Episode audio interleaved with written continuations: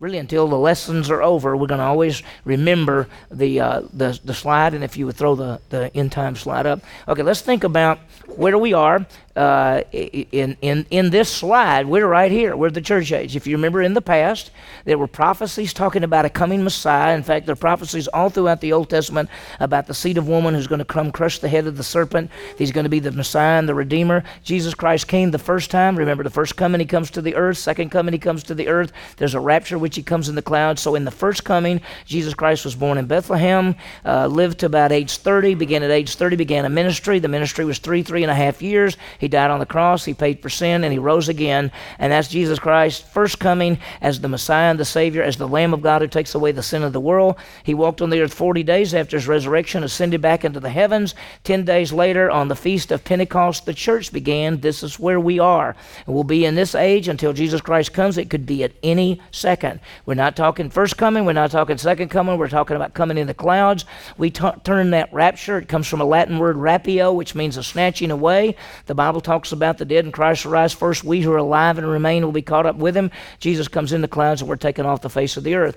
While we're taken off the face of the earth, we'll stand before what's called the judgment seat of Christ to be rewarded for the things we've done in this body, whether good or worthless. We talked about that.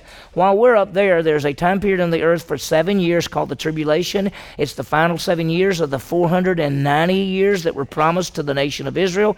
At the death of Christ, they use 483. As soon as we're gone, they'll have their final seven years. It's called the tribulation. There'll be a man of sin come to power called the Antichrist. All kind of different events happen during this tribulation time time period.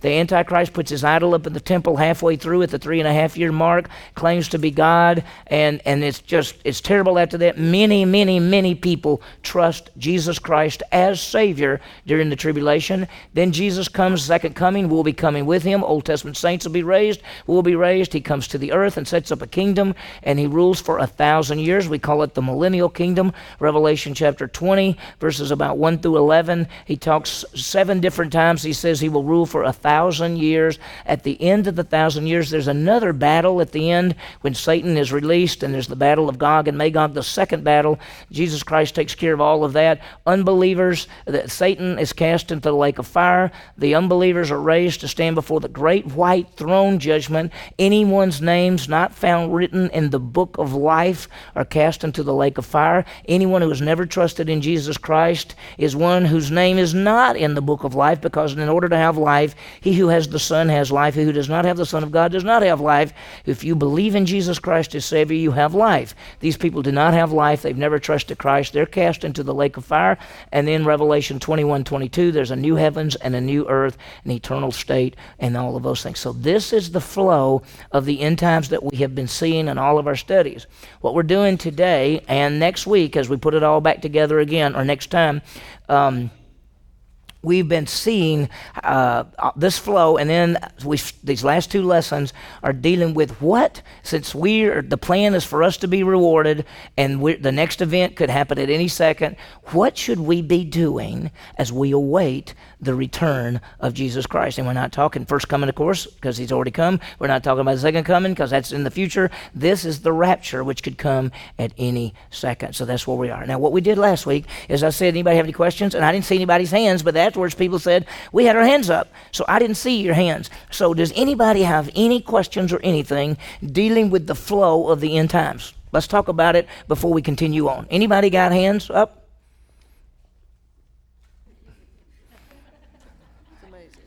Huh? So nobody has hands up. And cause, so, because last week people came up to me and said, We had our hands up and you didn't call on us. And I said, I could not see your hands. So if you have a hand up, uh, I'm not seeing it, okay? All right, so we don't need to talk about this. Everybody's got it. Who would like to come up and go over the list with us?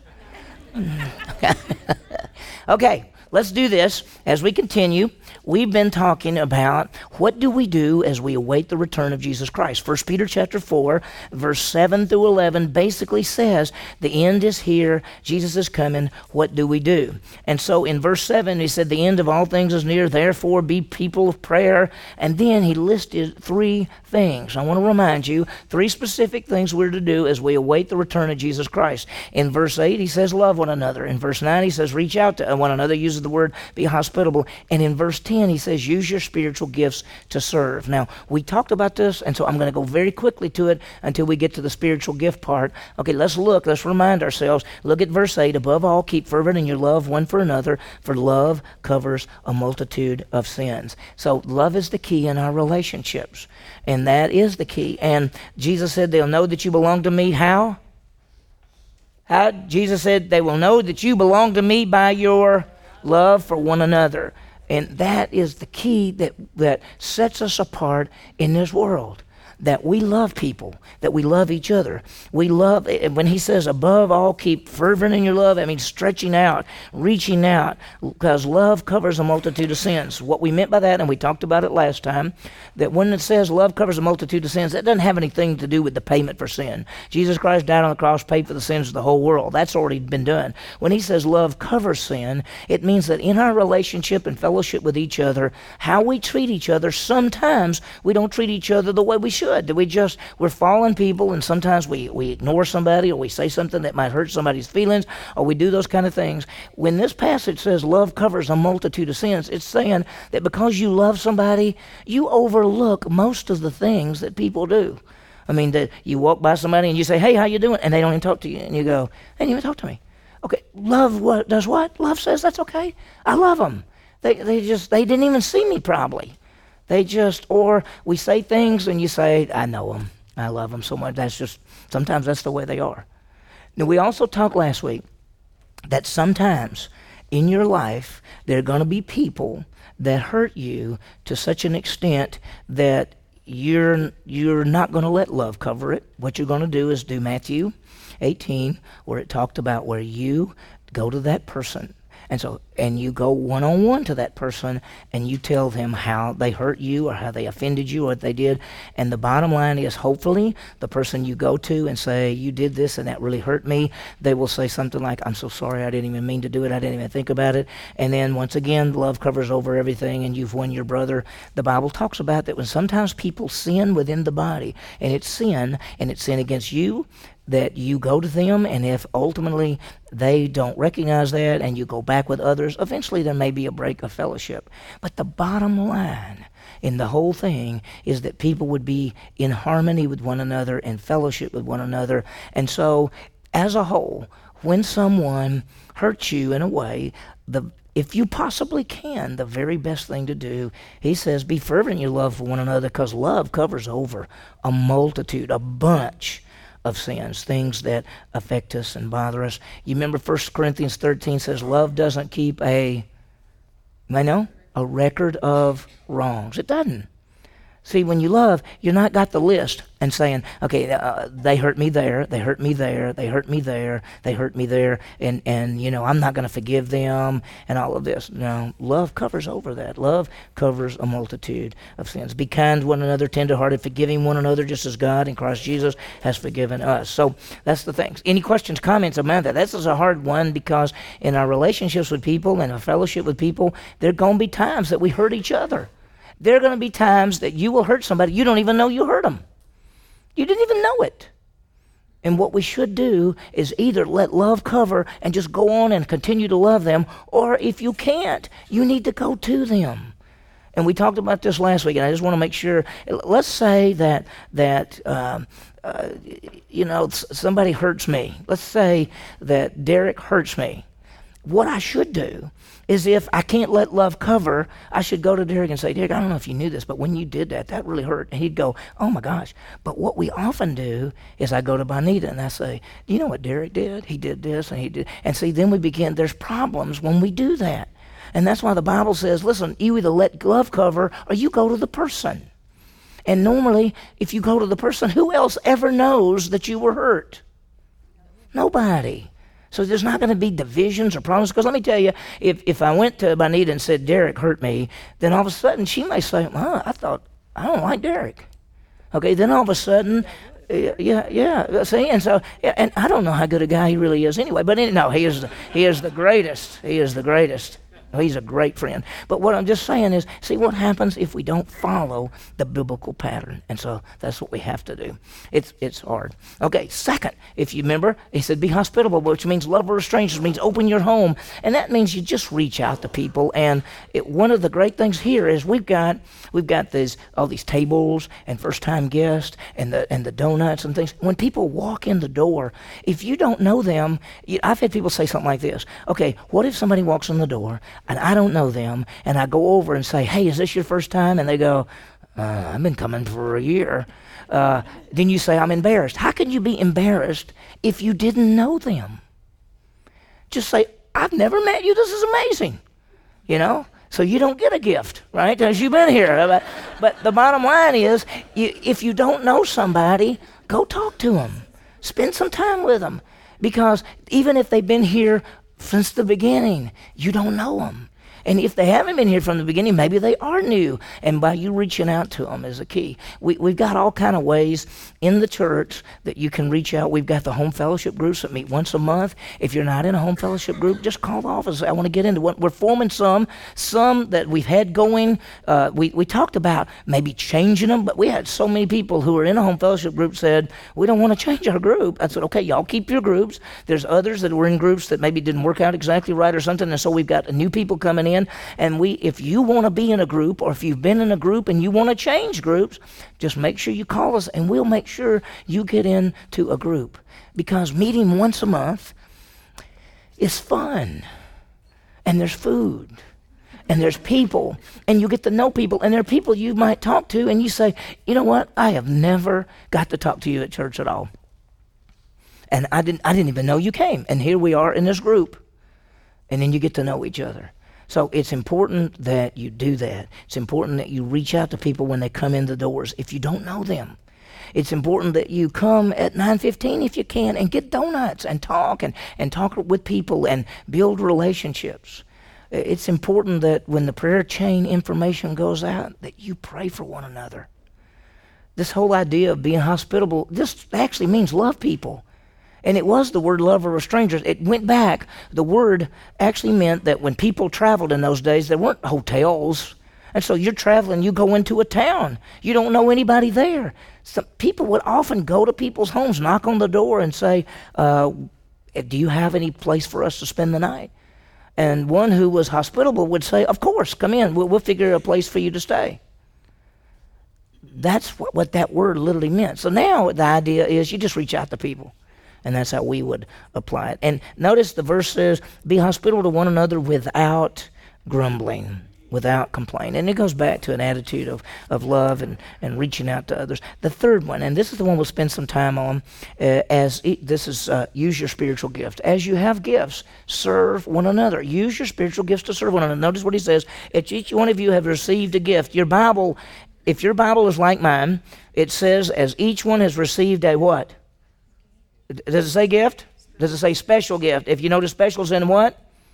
Italics. What that means is it's not in the original text. It means that the people who did the translation of the Bible thought that would help make more understanding.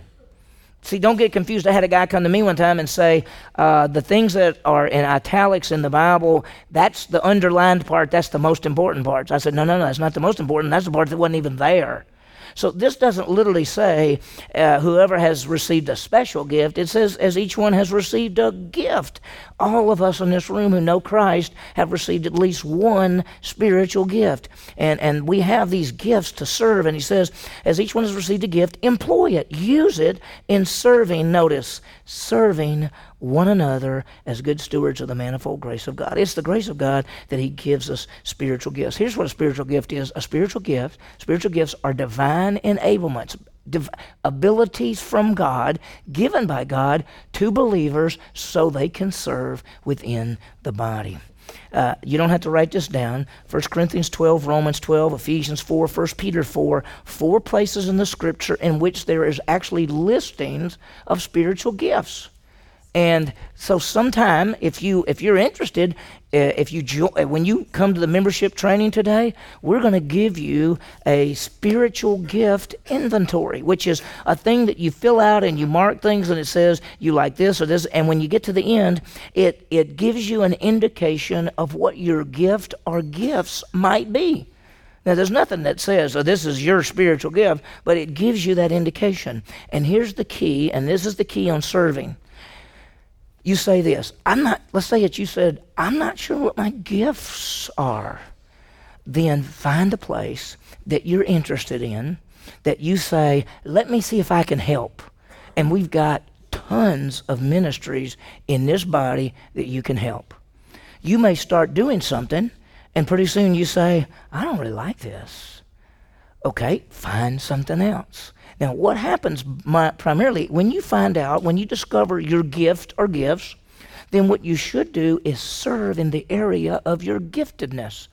If you've got the gift of teaching, you need to teach. If you've got the gift of administration, you need to help oversee things. If you've got the gift of mercy, you need to be showing mercy uh, and you'll be doing things that other people will not do. If you got the gift of helps, you, you, you can get here early and help us get all this set up and take it down if you've got the gift of giving.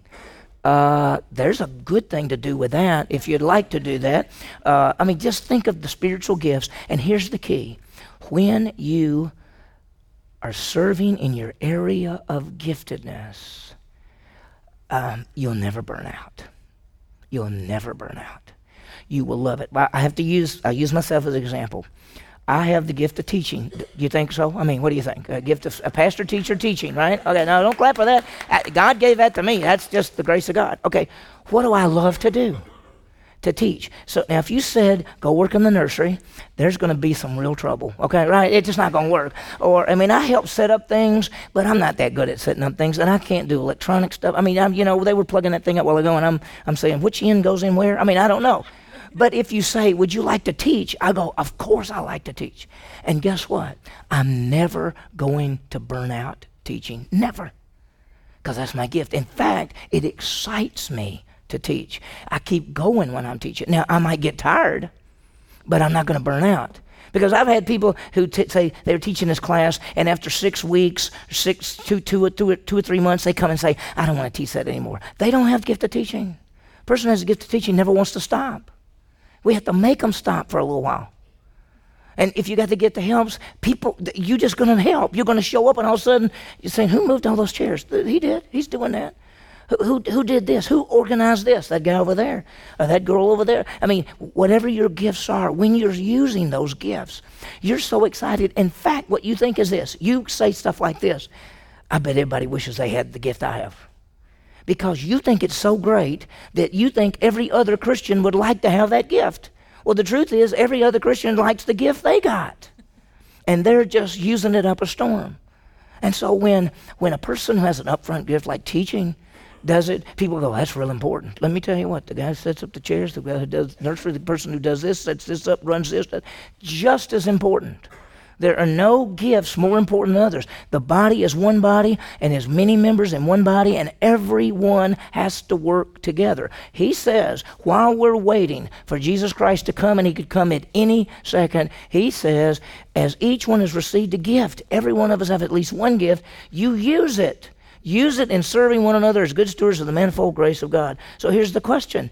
You don't have to answer that loud. Think to yourself, what are your gifts? Our gift? What is your spiritual gift? What are your spiritual gifts? What is it that God has gifted you with to be able to do? And if you read 1 Corinthians 12, he lists a bunch of them. If you read Romans 12, he lists a bunch of them. In this passage, in 1 Peter 4, he's going to divide all the gifts into two big sections. We'll talk about it in just a second. But what are your gifts? So where can you plug in? Now, you may say, I don't know my gifts, but what, what's the best thing to do then? If you don't know your gifts, find some areas that you're interested in, and pretty soon you'll say, That's not for me. And pretty soon you'll say, That is for me. I like that. I love doing that. And if you, as time goes by, you begin to say, This, this is where I'm gifted. The first time I ever taught, uh, Knapp, remember Knapp died last summer, and he's the guy that led me to Christ. And here I am coaching at Mississippi State, but he, he, I guess he saw something. He knew I studied, I loved to study the Bible, I loved to put it together. I'd never really taught. And so he comes to me and he says, I want you to teach a, and it was sort of like a Bible Institute. It was called Training Union in those days, but it was actually different courses. And he said, I want you to teach a basic Christianity course this coming fall. And I said, Well, I don't, I've never taught. I don't think I can do that. He said, Yeah, yeah, you can. I said, I don't think so. He said, Yeah, you can. I said, I don't think so. He said, Yes, you can. and so the first time I ever got up to speak, it was a group of about this big right there. And I went, Hi, how are y'all doing? It's great to see you today. I mean, I was so scared, but let me tell you, as I started to teach, I began to love teaching and saying, Now look over here, look how this fits, and this goes over here. And so all of a sudden, I began to realize, you know, I, I think I do have the gift of teaching. Listen, you, now you can de- you develop gifts. I mean, it, you don't just say, "I don't study, I don't do anything, I just get up and it'll just come out." No, that's not possible. Uh-uh. Study to show yourself approved. You got to whatever your gifts are, you develop those gifts, but they're divine abilities. So for every one of you in this room, you need to know what your gift or gifts are. You need to begin to serve in the area of giftedness. When you do, your life will never be the same. You may get tired, but you'll never burn out. You'll never burn out. Let me tell you, if you're doing something and you don't want to do it anymore, you go, I don't really like doing this, well, th- that's not your area of giftedness. Because when you're doing what you want to do and you're gifted to do, you don't want to stop doing it. I mean, I teach Sunday morning and Sunday school. I teach Tuesday night. I teach Wednesday night. I teach Thursday morning, and I teach Thursday afternoon. And if there was another place to teach, I would. Okay? I'll be glad someday we have a building and we'll have a service and a Sunday school and a service and a Sunday night. So I get to teach four times on a Sunday instead of two. And at the end of a Sunday, I'll be tired, but I won't be burnt out. And so wherever you are, find where you're gifted and serve. So he says this listen, as each one of you has received a gift, you, you use it. Use it in serving one another as good stewards of the manifold grace of God. Boy, it's powerful because that's what a steward is. Now, he says use them. Now, let me show you what he does. He divides all the gifts into, uh, so thir- use your gifts. He divides all the gifts into two big areas. What we call, he calls them speaking gifts and serving gifts. This is how he divides it. Look at verse 11. He says, Whoever speaks, if you've got a gift in which you speak, do so as the one who's speaking the utterances of God. Whoever serves, if you got a gift that's a serving type gift, then whoever's serving, do it by the strength which God supplies. So let's think about this. If you have a speaking gift, like teaching. Ev- evangelism is a speaking gift. There's a gift of evangelism. There are people who can hardly wait to share their faith. They look at everybody as if they're lost and they say, Let me go talk to this person. Let me go talk to this person. And they love to do it and they don't burn out and they're not afraid in the same way that some of us are. And they have the gift of that's a speaking gift, a teaching gift, a proclaiming gift. All of those are, are, are speaking gifts. He says this if you're going to use a speaking gift, if you have a speaking gift, Speak as one who is e- speaking what? The utterances of God. What does that mean? You speak the what? The Word of God. The Word of God. That means on a Sunday morning, my job is not to entertain you. It's not to tell you a whole bunch of stories. It's not to let you know I'm a great speaker. My job is to speak the Word of God. Um, that's why we teach. That's when we teach Acts. That's when we teach the Gospel of John. That's why we teach different things as we go through it. That's why we're teaching end time events. My job, if you have a speaking gift, it is to proclaim the Scripture, the truths of the Bible, because that's the only authority there is. The speaker himself is not authoritative. In the first century, the apostles were authoritative because you didn't have the scripture yet. It was being formed. And so the apostles were the authorities of God. And that's why when Paul said, Paul, an apostle of Jesus Christ, he's saying, You better listen to me because I have the authority. Once the scripture was completed and the apostles died, the authority is the scripture. It's the Word of God. It's alive and powerful and sharper than a two-edged sword. Never comes back void. Accomplishes the purpose that God has. It is profitable for teaching, reproof, for correction, for training in righteousness. It is the truth. John 17, 17. So the Bible is the key. And whatever person has a speaking gift, if you got, a, if you're a teacher, and you're going to teach Sunday school, you teach the Scripture. You got a Bible study, you teach the Scripture. You make sure you're proclaiming the truths of the Word of God. There is a difference in talking about the Bible and teaching the Bible. There are a lot of people who talk about the Bible. There's not a whole lot of people that teach the Bible. That's what's wrong. We've got people who've been in church all their lives and they don't know the Scripture. Why? Because they've never been taught. Because they've heard about the Bible and the Bible's been talked to them, but they've not been taught the Scripture. He says, if you're going to speak, you better speak the Word of God because the Bible is the foundation. Then he says the second thing whoever serves, do so as serving by the strength which God supplies. He says, if you're going to serve, you better serve in God's strength because apart from Him, you can do what? Absolutely nothing. So whatever other gifts you have, what we call he calls them serving gifts, and it may be the gift of mercy and the helps and administration and all those different things that you find listed in the Scripture. What are these gifts, and and what can you do? And you always do it in God's power. Now, speaking is also in God's power. He just doesn't mention it that way because he wants to make sure we understand that the key is the Word of God. Now, Here's my charge to you and this last thing, and this last part. Whatever gifts you have, you need to be using them.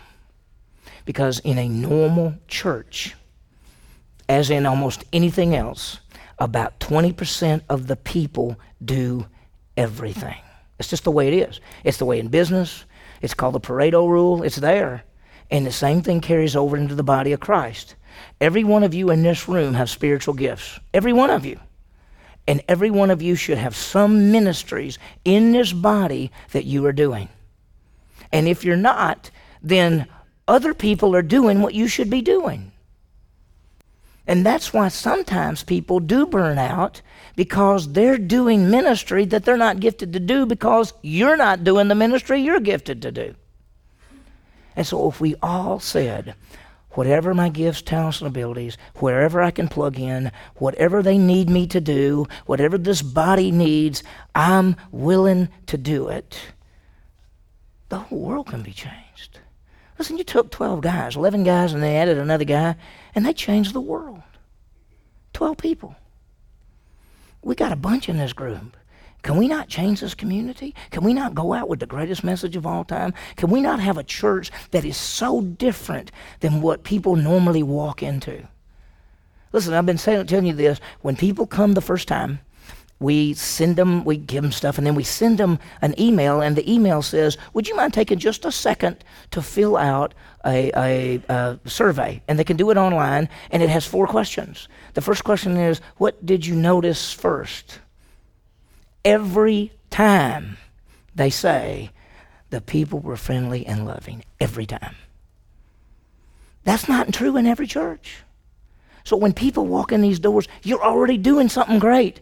You're already saying, that's somebody we don't know. We're going to love them. We're going to reach out to them. We want, we want to have a body that is, that is biblical, that fits the patterns that you see in the scripture. Now, it's a different culture. People say, we've got to go back to the first century. We're not in the first century. We got to go to this century and figure out ways biblically to touch lives for Jesus Christ so that this world, this community can be changed. Now, look what he says. This is, I love the ending of this part. He says, Whoever speaks is to do so as one who is speaking in the utterances of God. Whoever serves is to do so as one serving by the strength which God supplies. Now, notice it goes on to say, so that this is the purpose. The purpose of using the gifts, the purpose of being hospitable, the purpose of praying for one another, the purpose of loving one another. Here's what he says Whoever does all of these things, in fact, while, let me go to the next slide. While we're waiting, while we're loving one another, while we're reaching out to one another, while we're serving one another, while we're using our gifts, while we're doing all these things, he says, so that you do all this. Why? So that the end result is God may be glorified. Look what he says. So that in all things God may be glorified through Jesus Christ, to whom belongs the glory and the dominion forever and ever. Amen. What is the end result of us loving one another, building up one another, reaching out to one another, praying for one another, uh, using the spiritual gifts and all of those things? What is the, the whole plan while we're waiting for Jesus is that God would get the glory through Jesus Christ. We want people to glorify God through our lives. Jesus said, Let your good works shine so that, and he's talking about the unbelieving world, that they would see it and glorify God. The unbelieving world would see how you are so different, God would be glorified. Powerful stuff. Man, there's just so much here. Uh, so, what does he say? Love one another, reach out to one another, serve one another with the spiritual gifts, with the end result that God would be glorified through Jesus Christ. So let me give you this. This is the applications, and we got about five minutes. So if I get through the applications, if we have any time, we'll open up for any questions or comments, and then next week we'll finish the study, most likely uh, lesson 10, but it's some great stuff in there too. But let's think about some applications for it. Let's be people of prayer. What did he say do? Above all, keep fervent in your love for one another, for love covers a multitude of sin. Be hospitable one another. He says, the end is near, so be of sound judgment and sober spirit for what? The purpose of, what did he say? Purpose of prayer. Yes. Got to be praying people. Are we praying people? You want to see something happen? You want to see something change? Pray about it. Say, Lord, I want to be the kind of person that when somebody walks in that door, I reach out to them in love. I want to be the kind of person that takes the gifts you've given me, Lord, and use them for your glory. So pray. And let me tell you, we talked about it. We talked about it uh, last week, and we just said, Are you praying for people to come to know Jesus Christ as Savior? Get that list we talked about. Did any of you did any of you go home, pull out a piece of paper, and write down the names of people that you come in contact with on a daily basis or a weekly basis and say, I don't know if they know Christ or not, but I'm going to begin to pray that God, that you, Lord, you will give me an opportunity to talk to them to find out. That's scary. It's real scary. But we're not meant to be in here all huddled up. We're meant, and that we do, we huddle up for love and building others and train and equip and worship. And then most of the time, we're out in the world. We're out in the world. He said, Don't worry about it. I'm with you always to the end of the age. Don't even worry about it. Just go on out there and do it. So start praying for people. Start praying that you'll get opportunities to share your faith. Second, in relationship to other to fellow believers let's do the three things. Number one or a let's love one another because love covers over everything. Karl Menninger said this love cures people both the one who gives it and the one who gets it. It's true. When you feel loved how do you feel? How do you feel when you feel loved? You go this is amazing. But if you don't feel like anybody cares about you you don't you don't even have any hope or reason to say i want to keep on living. If you don't think anybody loves you and there are people that we come in contact with every day, they don't think anybody loves them.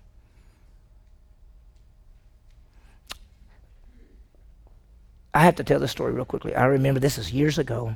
Uh, there was a girl coming to the church, and she happened to be a cheerleader at OSU. And the reason I knew, she told me, and so she'd come out the door, and you know me, I'd say, I love you, I love you. And somebody came to me and said, She's a really good friend of mine. Did you know?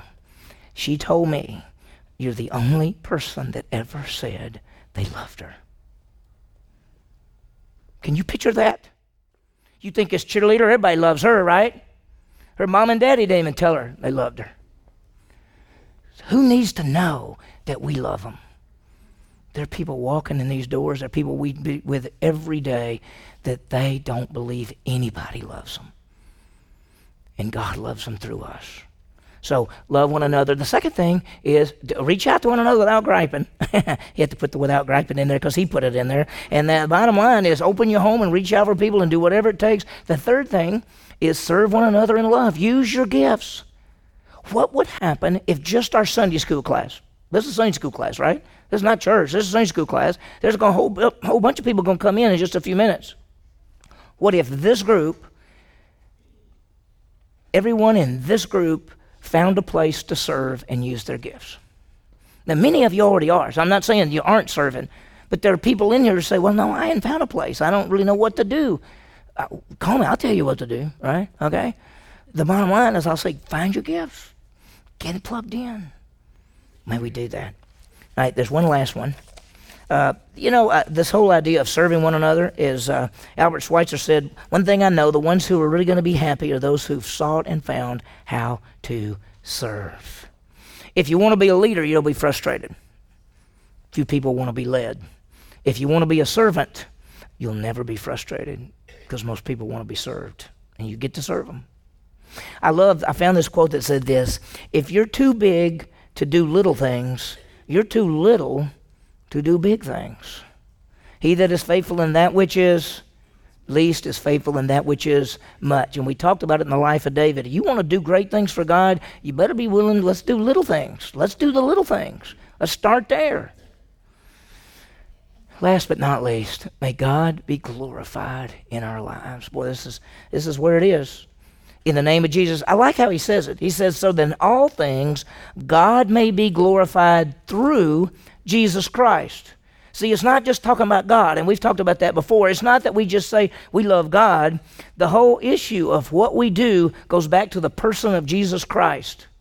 And as I said, you can go just about anywhere in the world and just say God and everybody's happy. But you start saying Jesus and it makes a bunch of people upset. He says that God would be glorified through Jesus Christ. When we talk about the salvation message, it's the message of Christ. In church this morning, we're going to see that, that uh, Philip goes to the Ethiopian eunuch. And what does he tell him? He tells him about Jesus. Okay? Doesn't tell him about God. The Ethiopian eunuch already knew about God. He told him about Jesus. And there are people you deal with every day that say, Oh, yeah, I believe in God. Believing in God, just about 95% of all people in the world believe in God. We're talking about trusting Jesus Christ as Savior. That's what we're talking about, and that's the difference. So, May God be glorified in our lives through Jesus Christ. So next time we're going to lesson 10. You have it in front of you. If you want to look ahead, you can. There's some great stuff in there. We're going to be looking at 1 Thessalonians uh, to tie it all together. And the bottom line is to encourage one another. Let's pray. Heavenly Father, what a great morning. Thank you for this body of believers. Lord, would you use us in ways beyond what we could imagine? Use our lives, Lord, to bring honor and glory to Jesus Christ. And so as we await the return of Christ, may we be praying, looking and praying for people to, to share our faith. May, as we wait for Christ to come, may we love one another, may we reach out to one another, and may we serve one another using the gifts that you've given us so that the end result is that God would be glorified through Jesus Christ, who gets all the honor and all the glory. Thank you, Lord. In Jesus' name we pray. Amen.